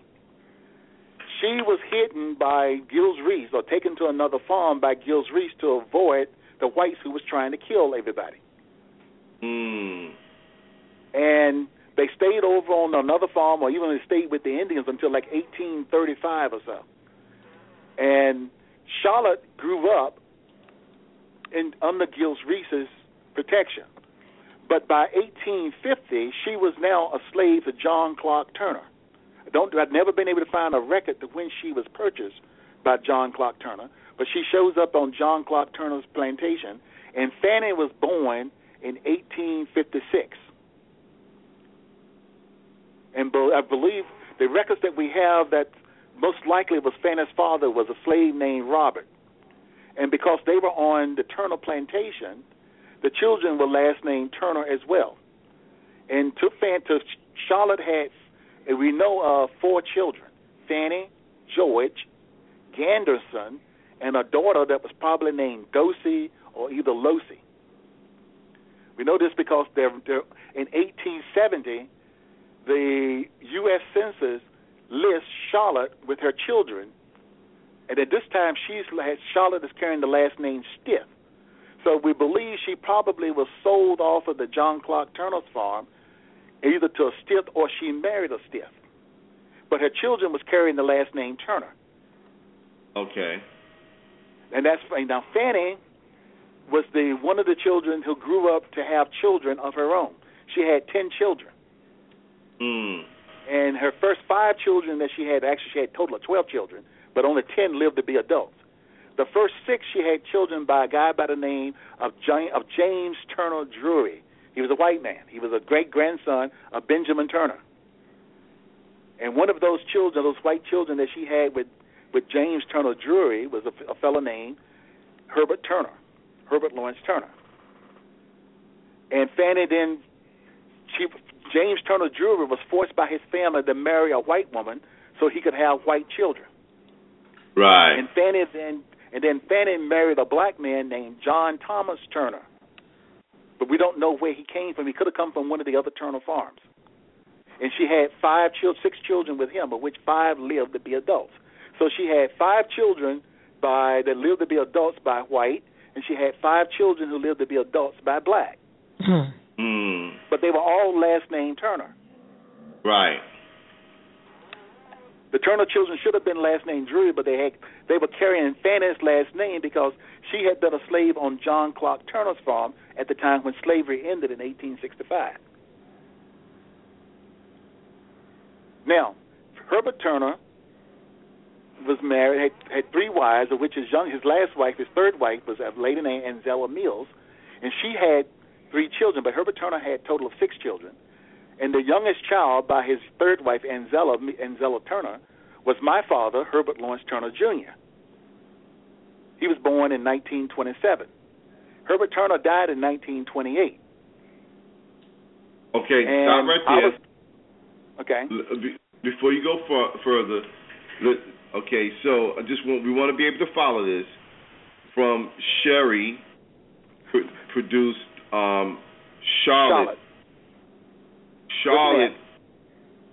Uh, yeah, with that, of course. Um, okay, so we had um, Charlotte. Then Charlotte produced. This is how we get that great great grand, right? Um, Right. Fanny. Okay. Right. So we go Sherry, Charlotte, Fanny. Right. Three Right. generations. And then Fanny And had then ten kids. yeah, yeah. But I'm just trying to follow that line with you now, so those Right, who are listening can uh, uh, see where we're going. So we went from Sherry. Well, let's start off. Actually, we went from Nancy, who produced um, Nate uh, Nat Turner. He married Right. Sherry. Sherry and Nat produced Charlotte. Charlotte produced Fanny, Right. which is grandson of Nat, uh, Nat Turner. Granddaughter. Then, then granddaughter. Um, and then Fanny had a child. Who, who was that? Your grandfather, right? Right, my grandfather, Herbert Turner Sr. Herbert Turner Sr. And then Herbert Turner Sr. at your was it your father? My father, Herbert correct? Turner Jr. Right. At Herbert Turner Jr. And then you. And then I'm so and I'm Bruce Turner. and Bruce Turner, of course. So for those listening, you can see that he has done the necessary homework to follow that line. And um, there's one question that I did get posed by someone uh, via the uh, uh, social media was was there any DNA testing whatsoever in this process of linking your family line up to Nat Turner? No, we did the old-fashioned way. We used documents Okay. by looking at by going through the court records, particular marriage certificates, death certificates, um, the documentation that was in the U.S. Census reports that were in the eight- 1900s, 1888, 1870, 1860. We were able, you know, using the, the census that document where people were living in certain areas to show their names Mhm. and their children. Um, we use plantation records. We use I use wheels, the wheels like say of Thomas, of uh, Benjamin Turner, Samuel Turner, Tom Moore, the wheel of Joseph Travis, even though he was dead, and Mhm. uh, the court records that were on that were on the that were taken during the trials, as well as the court records of people that from that 1830 to 1865, as to how slaves were passed around from masters to masters, where they were bought and sold. We used bill Mhm. of sales that uh, of records because they had to pay taxes on Right. the the property that they own. So that's how Okay. we use the we didn't use DNA to establish the line. We used the old the documentation methods. Mhm. Mhm. Um, the Okay, with I mean- my with Fanny Turner, all of her ten children, I've been able to find the, the marriage certificates of all of her children. With with Charlotte's children, I was able to find the marriage certificates or birth, you know, like say death certificates that list people by their names, and on the death certificates and marriage certificates, they usually list the names of their parents. Right. And so we were able to, I was able to, over, it took me almost 20 years of going through all these documentations to fully establish, because that's what I was asked to do by one of my hmm. great aunts, who was one of Fanny Turner's children. Right. I knew her before she died. And she asked me one day if I could, because she knew that I was into a lot of research and that I had uh, working with computers, that if I was any way that I could put together the family tree or you know her Mm. fam- document her family, because a lot of things were being passed down by word of mouth. And she wanted Right. to prove that that there wasn't just word of mouth, that there was actual documentation. Right. And so I started Right. off originally just trying to. I had I knew about Nat Turner, I knew about the stories, but I really wasn't that much into it. And that was when I first started doing the research. And this was long before doing DNA testing. And when you say Right. you can do DNA testing, and as I say, there were so many other Turner families there, as well as like I say, Fanny had ten children, but Charlotte, Mhm. as far as I can tell, had four children of her own. Right. George Ganderson, I found out his children through marriage certificates, birth certificates, and death certificates. The same thing in the case with Ganderson.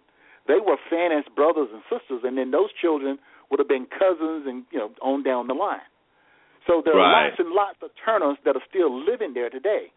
And then those but they people in can't turn, trace it back. It's, they haven't had the wherewithal to to bring it together. Like you said, it took you 20 years, and uh, because of your your ability with computers and your research, you were able to pull it all together, and it's just a wonderful Right. thing.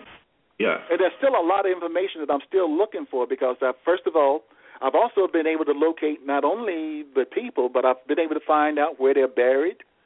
Um, you know, I was able to put together a lot of their dates of birth and dates of death. Um, you know, Mm. found death certificates on people. I found Fanny's death certificate, so I know when she died. She died in uh, on in, in, 18, in 1938. Okay. Uh, I wasn't able to find a death certificate on Charlotte because Virginia didn't start requiring death certificates to be issued until 1910. So I think she right. died in 1903. I found an old uh, cross in one of the cemeteries that was a potential place to where she was buried with a name, partial of a name on it with C H A R and a date of 03. Mhm. And it was in one of the areas where Turner families used to be buried. Mhm. Now, now, what about um Nat's wife? Uh, what what happened to her? I know that you said that she was tortured, Right. and the last so I found on the last I've been able to find on Sherry, and I'm still doing research on that. And Giles Reese used her as a collateral for a loan that he took out in 1835, and she's listed as one of the as, as five slaves. Her name's Sherry. The name Sherry is on there, listed as um, you know for him to to get that loan for his land. Now, in eight in the night in the 1840 census, Giles Reese has left the county, or he's not on the 1840 census. And I haven't been Mhm. able to find anything on him after 1835. So either he took her and left the county, or he sold her to someplace else.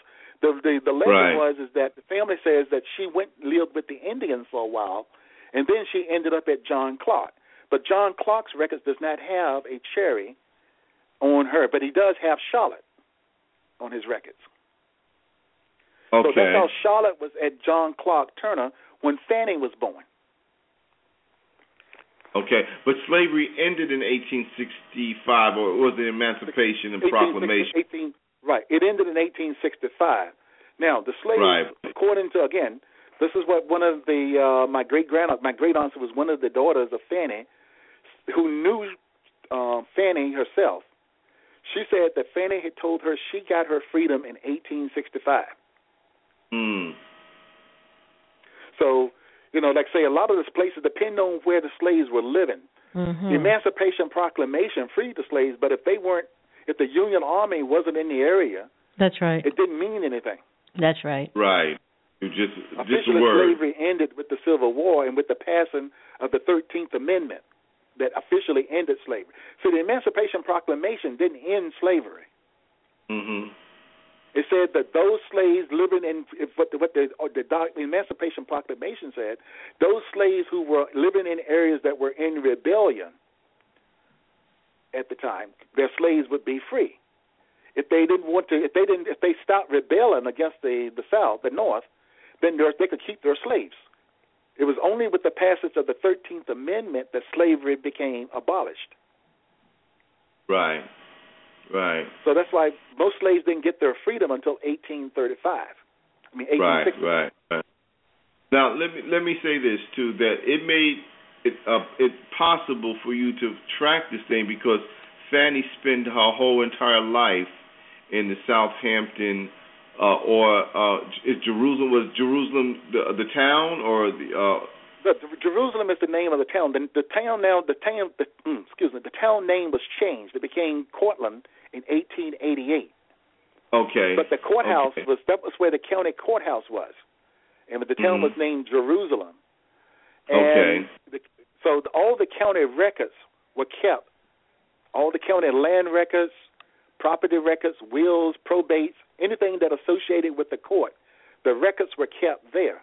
And just so Mhm. happened by luck, during the Civil War, the Union Army used to burn the courthouses to eliminate records from slave owners, so they couldn't come back and claim slaves later on or claim their property. right But right it just so happened Southampton Courthouse was in an area that where neither the Union Army nor the Confederate Army was operating, and there were no battles fought near them.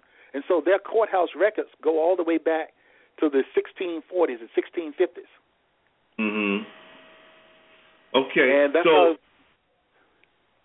what I'm what I'm thinking is Fanny lived her life in uh, in Jerusalem until it changed its name uh, to Courtland, and then your grandfather Herbert uh, Senior, um, he lived uh, his first ten years of his life in Jerusalem, and to it changed its name to he lived all his So- life there. All he lived, everybody in the family, we still own our land there.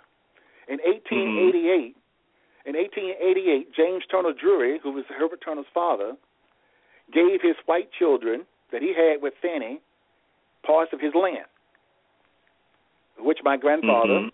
Herbert Turner, got a, a large part of, got a farm. We still own that farm today, Mm. Okay. As do the Oh. children, as do the, the the children of those other four children. Right, right. Now, did you grow up there on that farm? Yes, I was born there. Mm. Now, I think that we're going to shift there.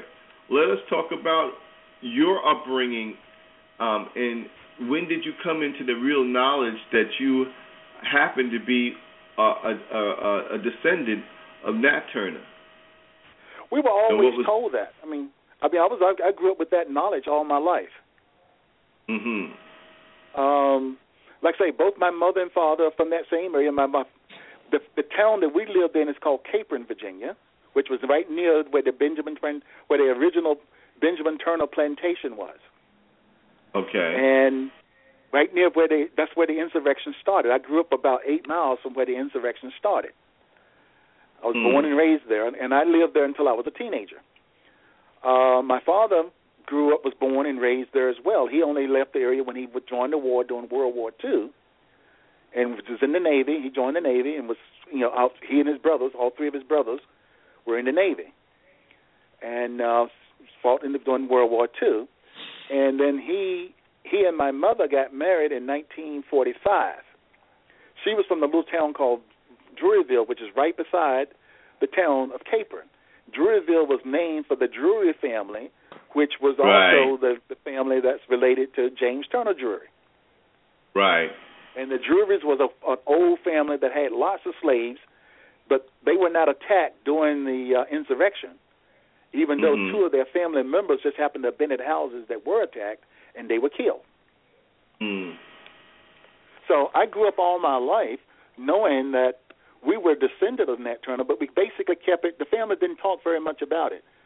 It was just kind of like one of those things that says, okay, well, like my grandfather on my mother's side of the family was named Harry Powell.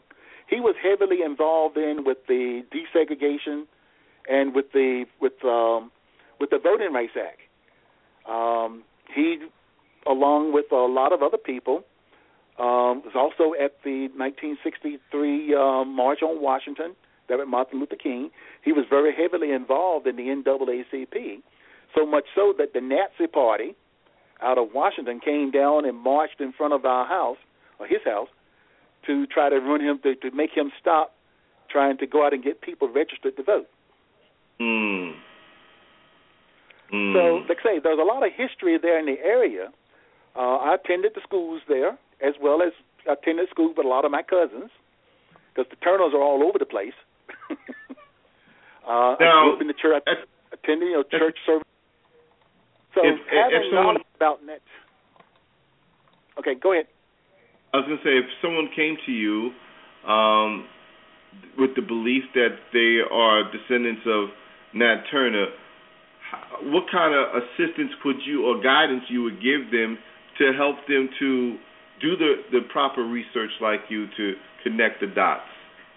Well, I would tell them first of all start with their parents, and then work backwards from your parents to your grandparents, to the next level to your great grandparents, and see can you document the names. There are many people like now on my mother's side of the family. She was a Powell. Her father, mother was a Turner, but she was from Mhm. Sussex County. But she was from Sussex County, which is the county right beside Southampton County, but it's about 40 miles away from the area of of, of Capron and Drewryville. So we're pretty sure that she was not related to the Turners on our side. Okay. But like I say, the name Turner is a common name in Virginia. Right. It was it was a very common name among the white people, and they in Mhm. turn who had slaves led, gave their slaves the last name Turner. Right. And so consequently, people say that well, I one of my great grandparents came from Southampton County and their last name was Turner. I say, yeah, it probably is, because there's so many of them there. But it doesn't mean that they're in a direct line to Net. And then Right. to confuse matters a bit, some of the Net was a common name. there were two other people that were hanged during the insurrection. One was named Nathan Turner. He was Mhm. hanged after a trial, and then there was another one named Nathaniel, who was he was a, a slave to another person. He was sold out of the area rather than hanged. Mhm. Some of the slaves, rather than hanged, they were sold to be taken right. south had someplace Nathan. Nathan, and Nathaniel. Right. That's so when people start throwing those names around, it's very easy to get confused, and they can they may be attached to a Nathaniel or a net, but it isn't necessarily that net. right. And even if they can Right. tie them they can, can tie themselves back to Benjamin Turner or Samuel Turner, because all the slaves had the same last name Turner, but they were not blood related. Right. So right. that's why I tell people, you know, I will help them with their research as best that I can, and I will e- readily share my information that I have on marriages, deaths, you know, that have the names on documentation, the census reports. I went and dug through all those census reports that's, that's kept in the Library of Congress. Some of them are now online. You can find them now. They got them in microfiche online. But most of the time, you just got to go through the documents and get the big books and just search through by the county, by the districts, and look for names, and then hope you can get a hit. Mm. But a lot of those census reports had the names of the persons, their date of birth, their children, whether they were sons and daughters, if they were living in where they were living at, and then I can go back and use those coordinates to look on maps and find out where were they living, say in 1880. On 1880, I found Fanny living in Southampton, in, in the in the Boykins district, with her children. At that time, that she had three children, of which one of them was her Mhm. maternal, who was a baby, because he was born in Mhm. 1878. In the 1880 census, she's living there, and Charlotte is living with her, and she's identified as Fanny's mother. Mm. Well, Mm. um, Bruce, we're going to have to hold it there because um, certainly there's just not enough time in an hour and a half to talk about the life of Nat Turner and your life as a, a, a direct direct descendant from the Turner clan. But I Mhm. know I, I have a feeling that we're going to have to have you back on to continue this conversation because when you begin to talk about the research and how a person goes about uh, the diligence of research and that the facts that there is information available for you right there if you just look for it. And I'm I am amazed at, at your research and your knowledge of your ancestry and I champion you for even digging deep and archiving it accurately because sometimes we look on the internet today because that is how most of us learn and sometimes the stuff we find is just is just not true. Well, maybe not true, but I- maybe not accurate. It's not accurate. First of all, when the information that you pull off the internet, there's no way that you can verify the accuracy or the veracity of the information. Mhm. And it may look good, but it may not. It's just you know, people a lot of times just put stuff out there. Um, they don't do any research. A person may not do any research. They just find a book and stick it out there. Just like if you pull up the Confession of Nat Turner, you will get a book by the name of William, uh, written by a guy named William Styron. Mm. That is not a true. That is not Nat Turner's true confession.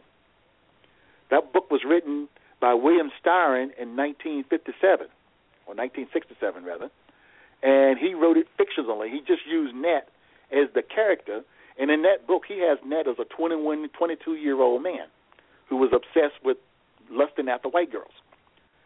We know Nat Mm. was 31 years old, and his confession was written by it was published by Thomas Gray, was published in 18 in November 18 was actually published. I'm sorry, in 1832.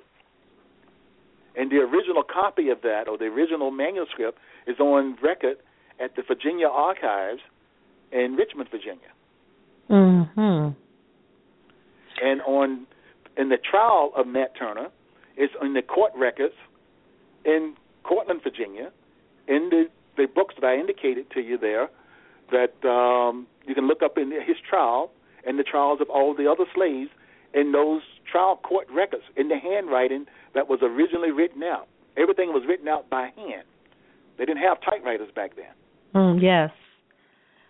And you know, listening to you speak, and I know we have to wrap it up, so I'm going to have to call you during the week and continue my thoughts. But listening to you speak about Nat Turner, the father, the husband, this these are parts of his life that are not often discussed or I guess even thought about because of the picture that was painted of him through the annals of American history.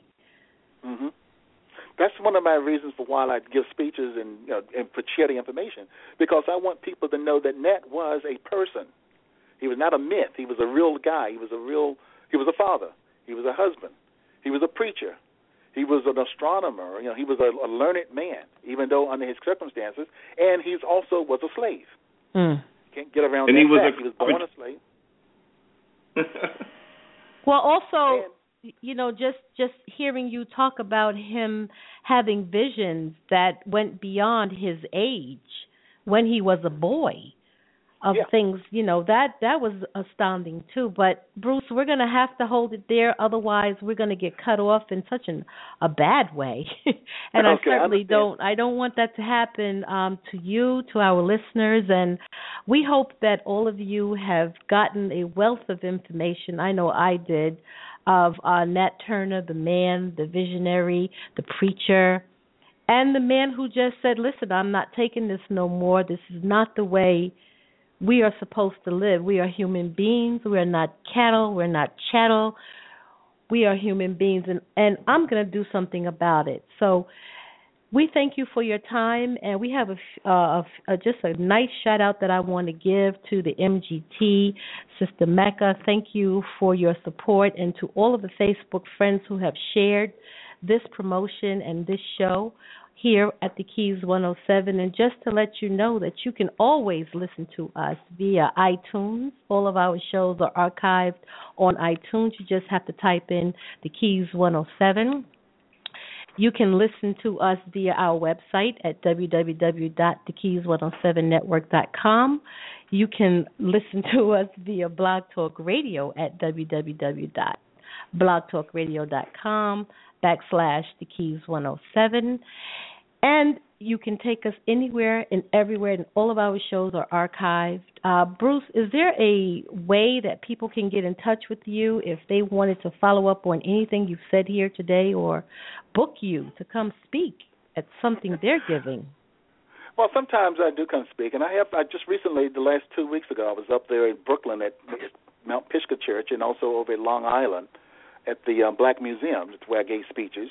And um, I may come up again. Henry Cagle has asked me to come up sometime in February if I have some time, and I haven't got a date on that yet.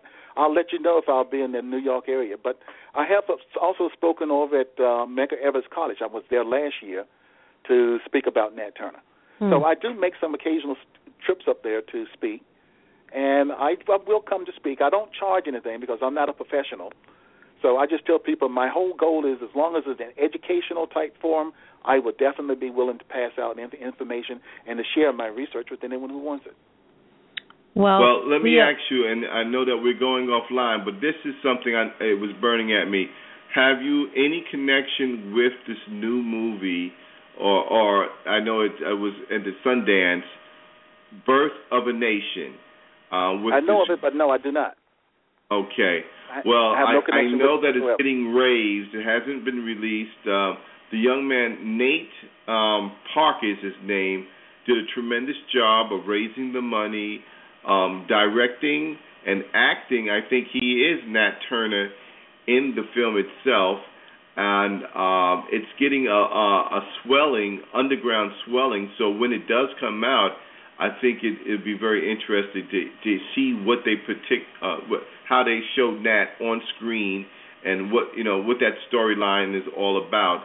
And I think you would probably be a great uh have the a great ability to be a critic in the sense of how close did they come to the Nat Turner that you have come to learn more about. Yeah, and I and I'm looking forward to seeing it. I and I applaud anyone who do a book about or any type of work about Nat Turner, even sometime if it's not completely accurate. You know, Right. as long as it's it's done in a nice, tasteful way. The only, like the William Styron's book, The Confessions of Nat Turner, would have been a good book had he not put in so many inaccuracies. and Right. also he he showed net in a very very negative way, and then a lot of people thought that that definitely was not the way that net should have been presented. But if uh, a person is doing a project of their own, because art is art, and Ned is Ab- not a Ned Turner is not a trademark name; he's a historical name, and so I have no qualms whatsoever. I don't know if anyone else in the family will have any hang-ups about that. To where if he's used in any way that they see fit, but yet make it tasteful. Well, well, brother, I want to say this, brother Bruce. I I've read some of your work in terms of your research. You have the a natural ability to um, convey the message in a way that is readable and I think enjoyable. Would you consider doing a book on Nat Turner? I have written a book. I haven't finished. I haven't finished it. It's not published yet. It's a huge book. It's a it's a um, over two thousand page historical volume following the the life of Cherry, of Okay. um of of Nancy and Cherry. The book is about the women who made Nat Turner. Okay. Well, Well, I can't wait to read that book. Um, certainly, I am more. I'm very much interested in her. Um, but Bruce, we have to go. Keys 107 family, thank you so very much um, for your time. Your time is valuable to us. Um, my co-host, Brother James, thank you for holding it down in the beginning of the show. And just know to be a little patient with technology because sometimes it just acts the way it wants to act. I am Rafika. Thank you again. All right. Thank you so much, Okay. uh, Bruce. Have a well, um, um, you know, evening, and we look forward to talking to with you soon, sir. Okay, I hope I was able to pass along information that was useful. Thank you so much. You too. Bye now.